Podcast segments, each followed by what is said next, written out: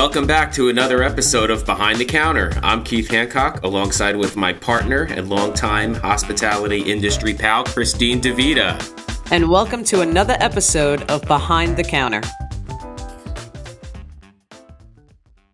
Hello, everyone, and welcome back. Glad to be here. Keith, how was your week? My week's going good. The month's starting off good. I just got back from vacation. Good 4th of July time, fireworks, you know, all that good stuff.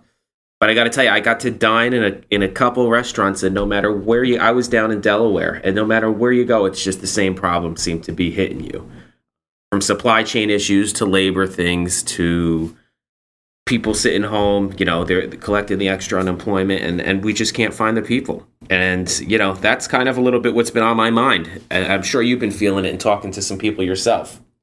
I mean, absolutely. With our clients, it's just it's the same story. We can't find hourly employees to, you know, help run our business and supply chains pricing and shortages are becoming a huge issue right now. Yeah. And then labor, you know, you and I, we stay on the pulse of things. We see phenomenal management positions out there, positions that in 2019 people would have given blood for. And now they can't be filled. I, I see well into the six figure roles well above the industry average for that role, and I see these slots open for months and months at a time. I never thought I'd see the day where this was going to happen with what we do, especially in such a very a transient and turnover type industry. But we're building back, and you know I got to tell you, as in regards to how how we're building back, it's driving me a little crazy. I think last year at this time, and you know you might agree or disagree, although it was or 2020 at this time, whatever, it was a lot easier than it is now because at least we were kind of in that COVID groove. You know, we shut everything down, we transformed, we were we were a learning process, but we the problem was we had too many people and now we don't have enough people. You know, the, the whole labor piece really bothers me because we're at a point in this industry where we're trying to rebuild right now or in the process of rebuilding. And a key component to any one of these establishments is having a great core group of individuals whether it's hourly employees or assistant managers or management. And it's just so hard to fill, you know, certain positions. Luckily for us, with our recruiting efforts, we've been filling positions rather quickly, which is great because we have an amazing group of candidates that have come in. But I hear the same story over and over and over again with our clients is that they need hourly employees. They can't find hourly employees. You know, they're short staffed in the front of the house, they're short staffed in the back of the house it's pretty frustrating on my end.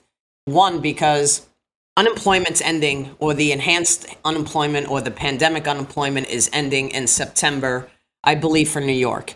And there's going to be a huge hiring surge for these hourly employees.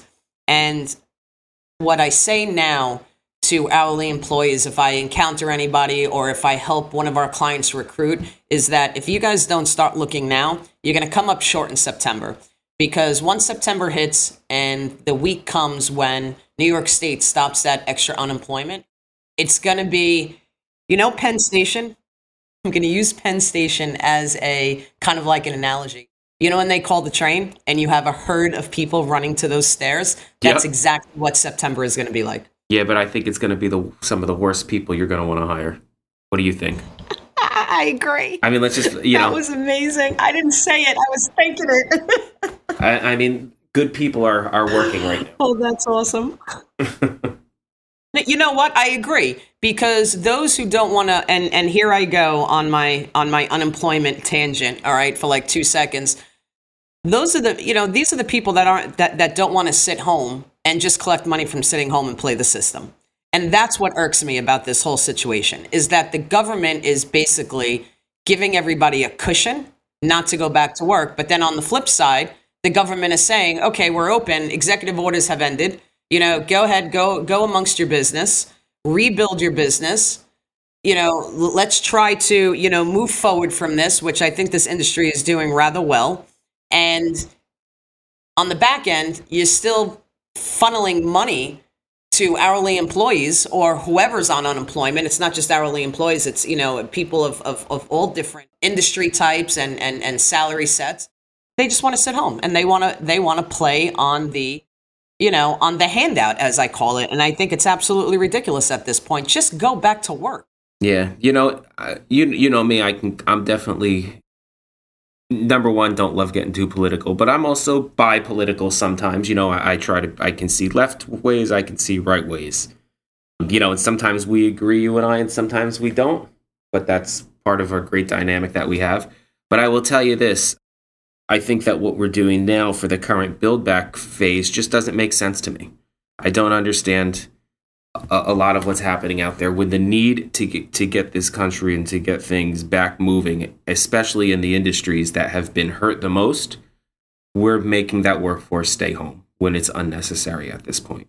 Correct. You know, we're looking at the, the vaccination numbers and the numbers of COVID going down, and um, you know, every everything that I see out there, we're on we're on we are on the path to building back. You know, we're, but we're building back with, as far as I'm concerned, rubber bands and chewing gum right now. We are. We absolutely are. And and, and another point to this is, and we'll get to this later in the in the podcast, is the whole distribution piece, vendors, purveyors. That is that's hurting the industry right now. And I see it all over the place with our clients. But to get back to the whole, you know, hiring piece with hourly employees, my message to everybody out there is is start looking now and start interviewing. Right. And get yourselves back to work. Because come September, when all the slots are filled and everybody's staffed, and you're sitting there at home twiddling your thumbs going, Why can't I get a job? This is the very reason why you're not going to be able to get a job, is because you're not starting now. Right. And maybe it's just a little you know, curt of me to say, oh, the worst people are going to be coming in September. But reality is that is what we see. And it's not that people aren't applying for jobs. They are the smart people, the people that are a little bit more big picture thinking in the way that their life goes. Because I kind of take this staffing moment as like the stock exchange mid March 2020. You know, that was the time to buy every stock. It's very rare that you're going to have this stock as low as it was. And I believe back then that it was almost a guarantee to buy low at that time and we were going to come back. I was never a believer that, you know, COVID was going to change the world forever. So anybody smart bought money, bought stock back then. Right now, anybody who is a career minded person and is smart is getting up off the couch and they are looking for jobs because of how plentiful it is. And they might have the pick of those roles that they want that they've always wanted that maybe couldn't get because in 2019, you know, there was so much more talent going for jobs. I agree. And you know what else is that they need to understand is that companies or restaurants are hiring people at ridiculous rates right now just to get people into work. So if you're eager enough and you want to get off the couch, go now. Because come September, that's pretty much going to go away. Now is the time. And you'll never have a moment like this. While we're recruiting for our clients, I'm seeing salaries that would be in the norm below six figures. Yeah. Our clients are offering six figures for people to get back to work, just to go to work. Yeah, I can't believe it. You know, and you have states out there, which for me is just mind boggling, is that states are now giving out incentives for people to go back to work.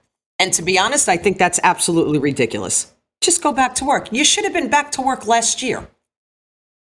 Mid year, towards the end of last year. Now, I can understand the beginning of the year because everybody was trying to navigate how they were going to do business during COVID and with the dining room shutting down and everything going straight to delivery and to go. I understand the diminishing workforce, right? Because I was a part of it. But towards the middle or the end of last year, everybody should have gone back to work. I also, you know, never believed that this I think Zoom's going to stick around, and COVID, you know, certainly carved its piece out, and it certainly made things convenient. But even staying home and the, and the no office thing and all of that stuff, I, I don't believe that it's going to stay that way. I see it with at home with my wife. Six months ago, that's how it seemed like. Oh, it's going to be work from home forever. She's back in the office four days a week now. I think that's great, and I don't think anybody should be working from home. I think you should get up, get on the train, and go to work. And if you don't, if you choose, and if there's an option within your company to stay home and work remotely, then you should get a salary cut. Yeah, I mean, depending on the role or whatever, you know, some roles are remote. There's a lot of mechanics behind having to make an exact comment, but I see where you're coming from with that on that point for sure. I guess I'm old school, maybe. So, you know, the generation coming up, it is more remote and it's stuff like that. But I do believe that things need to be done in person and on a face to face type atmosphere for the most part. You know, there, there's times we do a lot of Zoom calls and Zoom things, but we could never Zoom a consulting gig. No, you can't. I mean, last year we could have navigated it and figured it out. Now, absolutely not.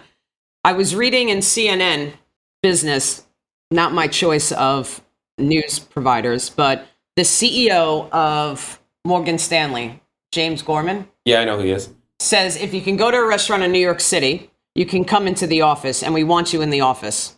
He makes all the sense in the world. By Labor Day, he said he'll be very disappointed if people haven't found their way into the office, and then we'll have a different kind of conversation. Now, this is my type of guy. Adding that workers can't expect to get their New York salaries if they continue to work remotely. If you want to get paid New York rates, you work in New York. None of this, I'm in Colorado and getting paid like I'm sitting in a New York City office. That doesn't work for him. And you know what? He's 1000% correct. Well, that has never worked. You know, and and that's a that's a norm that they might want to change the narrative to. But when have you ever been able to work in someplace else and make a New York salary? I joke with my wife all the time. We we went to Delaware during vacation. I think I say it every time we go because we like it down there. You know, down in the beach area, we love beach areas and all that stuff. I said, God, let's try to pick up our New York salaries and move down here. We'll we'll be we'll be living large. We'll be driving around in a Benz. I'm sorry, a Rolls Royce. But it's like that's not going to happen because you don't make New York City prices if you work in Delaware. It's just the way that it goes. It's the demographics. So, you know, I can certainly agree with what he has to say there. And I think it was very smart of him to say that. I haven't really seen any other CEO of any major company, you know, make a statement like that. And, you know, cheers to him for stepping up and making a blanket statement to everybody in his company. Um, I also appreciate the fact that he didn't um, he didn't point it towards one work group in a certain area. Um, it's not just New York City; it's his entire company. So, you know, I agree a thousand percent. If you want to get paid your salary as what you got hired for, um, get on the train, go back to buying your monthly, and get back into work. Now, the other piece that I do look at, you know, to be fair, is that there, well, now the summer's here, so summer's the summer. But, you know, there's the aspect of the schools not open, and sometimes single parents need to be home. And I don't, you know, it's the problem with some of this stuff is it's always a case by case basis. You know what I mean? So you have the people who, you know, might be trying to stay home just to collect as much money as they can before they go back to work. And then there are the people that you got to think about that need certain assistances for different reasons. Or there are people with, with, you know, a health problem that could die if they get COVID. I'll tell you right now. I mean, like me, because I'm fortunate enough, I don't have asthma. I don't have, you know, a lot of the ailments that COVID or the Yeah, Delta the- variant the- or all these the- things. The underlying medical conditions Yeah. that Aside from probably needing to drop a couple pounds, that's about it. But I never even I never even get sick. I've never had the flu that I can recall in my entire life. So I'm going to go out there and I'm and I'm vaccinated. So I'm not going to wear a mask. Now, if I was on the opposite side of the spectrum, if I had an organ transplant or God forbid cancer or asthma or whatever, I'd be double masking still. I don't blame those people for doing that. You know, you're nothing without your health. Oh, absolutely. But that's to the that that is the individual's choice, right? And to go back to what you said in the beginning about I think you touched on childcare. What makes now different than 2019 when now the schools are open, okay? It's summertime. Obviously, parents had a plan in place in 2019 before the pandemic in the summer when the kids were out of school. Put that same plan into place. Yeah, that's that's a point there for sure. You know, schools are open. I was thinking more along the lines of regular school year, because there's there's times there, you know, whatever the plan was, whatever parents do, I don't know. I don't have any kids or how, how they work it out, but you know, I do know that I do know during the school year, and yeah, during the summertime, you're right. They plan it out with summer camp or whatever it is that they do that have their kids watched in the summer. They do have a plan in place.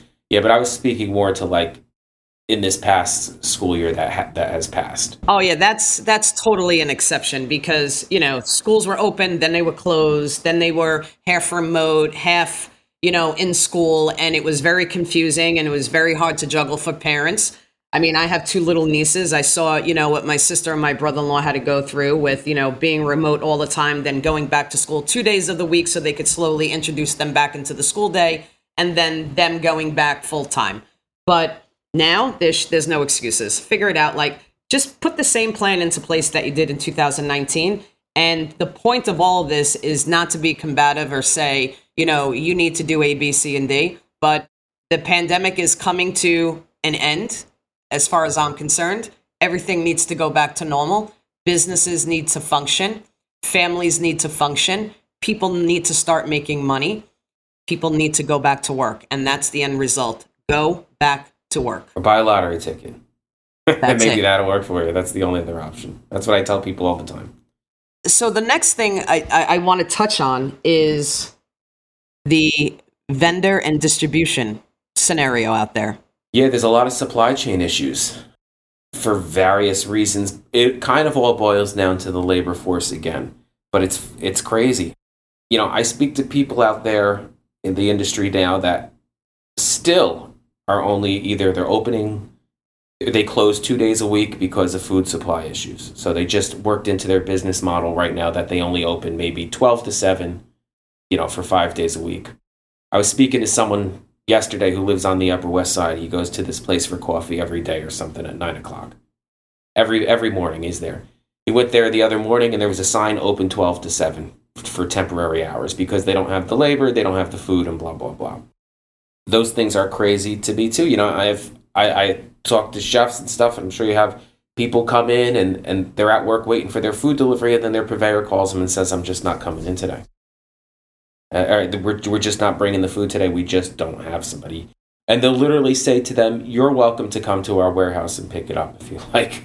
It's like it's like Restaurant Depot. Rest, Restaurant Depot. At, uh-huh, Restaurant Depot at one of, you know, Maine's Paper Food, Reinhart, PFG, all of them. You know, what I've seen is a, a crazy increase in pricing. You know, never mind this ridiculous gas situation, which now I'm paying three sixty nine a gallon to fill up my BMW, which is horrible. Okay. Now I'm seeing a crazy increase in prices with packaging, Yeah. chicken. So let me give you an example. So a client of ours has chicken wings on their menu, right? So from their vendor, they order, you know, a case of chicken wings, Big C's chicken wings. They're great wings. Love them, right? So I've seen the pictures. I've yet to have them. they're amazing. Oh, and if you guys want to eat wings, wear gloves. It is the best way to eat wings because you bypass your hands getting filled with wing sauce. It's amazing. But anyway, back on track. So wings originally were thirty-two dollars a case, ten pounds, right? Five pound, two five pound bags. Client orders again another round of wings. He gets the invoice. Are you ready? Yep, I'm ready. Eighty-three dollars a case. Oh my God. I've never I'm paid that. I was like, he calls me up. He goes, Why is there a $50 jump in wings? I'm like, What are you talking about? He goes, I'm holding two invoices in front of me. And he goes, Two weeks ago, they were 30 something dollars. He goes, and now they're 80 something dollars a case. He goes, and chicken, chicken breast, chicken cutlets, or, or, you know, chicken breast off the bone. I think it was like 249, 269. He's Uh-huh. paying close to $4 a pound now. Wow. And he goes, I'm just going to go to Restaurant Depot. I said, Good luck, because I'm sure Restaurant Depot is just as expensive. Sure enough, Absolutely. Restaurant Depot has the same pricing. Sometimes at Restaurant Depot, you could find a good deal. You know what I'm saying? If you, if Yeah.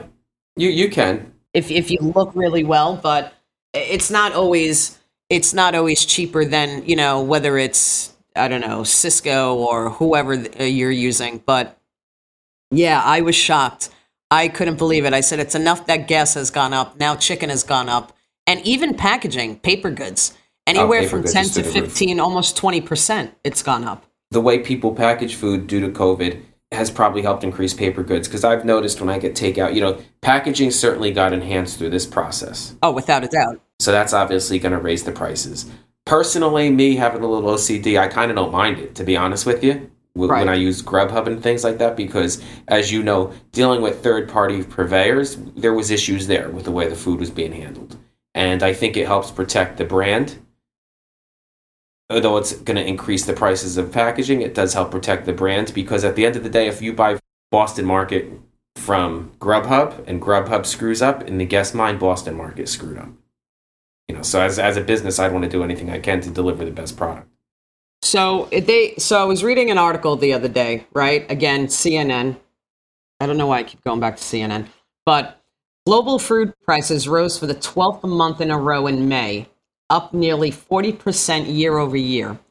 Okay, that was in the United yeah, that was the United Nations Food Price Index. Last month was also the sharpest monthly rise in average food prices in over a decade, spiking 4.8% from April to May. Yeah, obviously it's not too current, but you know, you're a couple of months off, but what that does to food cost is crazy. So now as an owner and operator, what do you do? You got to raise your prices. You got to raise your prices. Right? There's only one way to make money, that's food and labor. Everything else is just going to bleed money in what we do. But then look at the flip side of that, right? So now, as a business owner, you need to go ahead and raise your prices. How does that now translate into foot traffic? My thing is, is that I'm a creature of habit when I go out to dinner or when I go out to, you know, grab and go or whatever. I personally don't look at pricing. I'm just like, give me A, B, C, or D, and I walk away.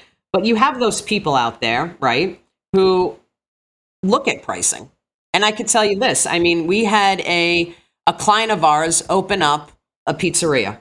Okay.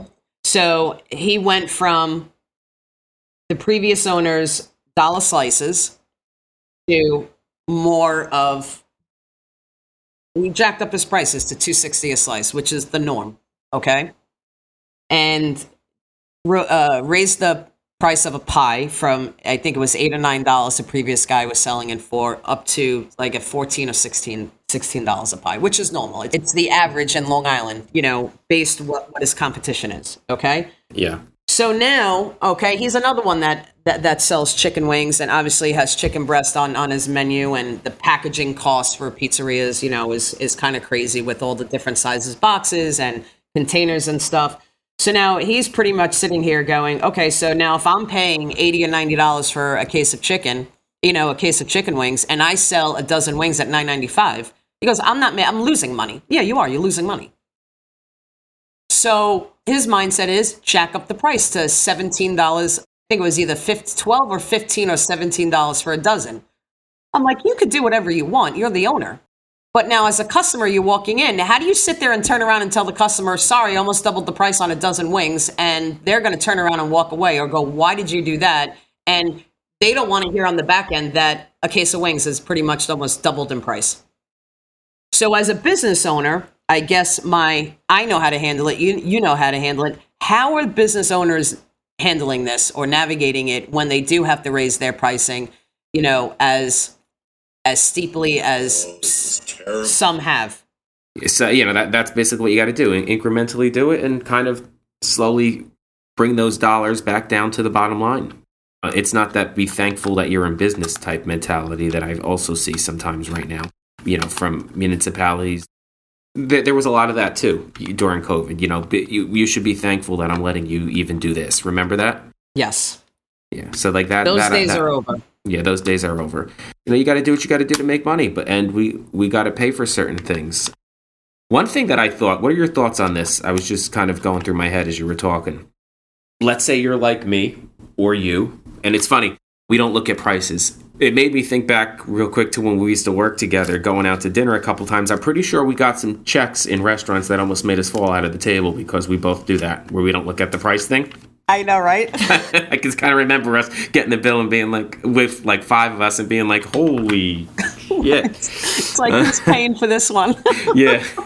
well, that's good thing I got paid. It's Friday. I don't need any money till next week. But anyway, would people be willing to pay for, like you go to a gas station, you get regular, you get super? Would you be willing to pay for, I'll take standard packaging or I'd like enhanced packaging on my delivery? I don't think you, they have a choice because gas prices, you don't have a choice. It's either you buy the gas or you have no gas and you can't get around, right? Well, no, I was saying the difference between buying, you know, regular or premium. What are you going to put in your car? You know, do you do kind of like a regular or premium packaging for the for the paper goods? You know, so it's not as good if I just take the throw it in a bag, or I want you to pay because I want you to individually wrap my food.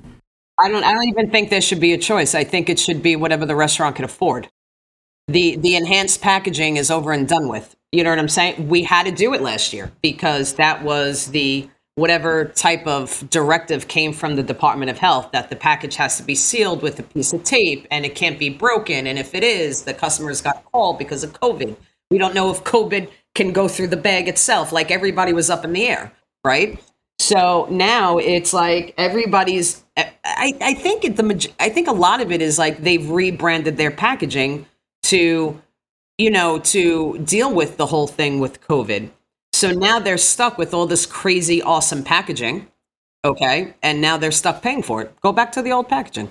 I feel like that might be something that changed as far as the guest expectation, though. Unfortunately, I could be wrong, but that's that's that's just what I'm hearing and seeing personally. Um, people are just they, they, they certain things do become the norm, and I think people are going to want that enhanced packaging. I personally don't look at my packaging. I just rip it open, throw it in a plate, and eat it. I'll be honest with you. Yeah. Like I'm not sitting there. I mean, okay, no, I'm lying. I will sit there and look at the packaging because this is what we do for a living. Like, what is this guy using? What is that guy using? But at the end of the day, it's not a deci- it's not a final decision on where I'm going to order because of their packaging.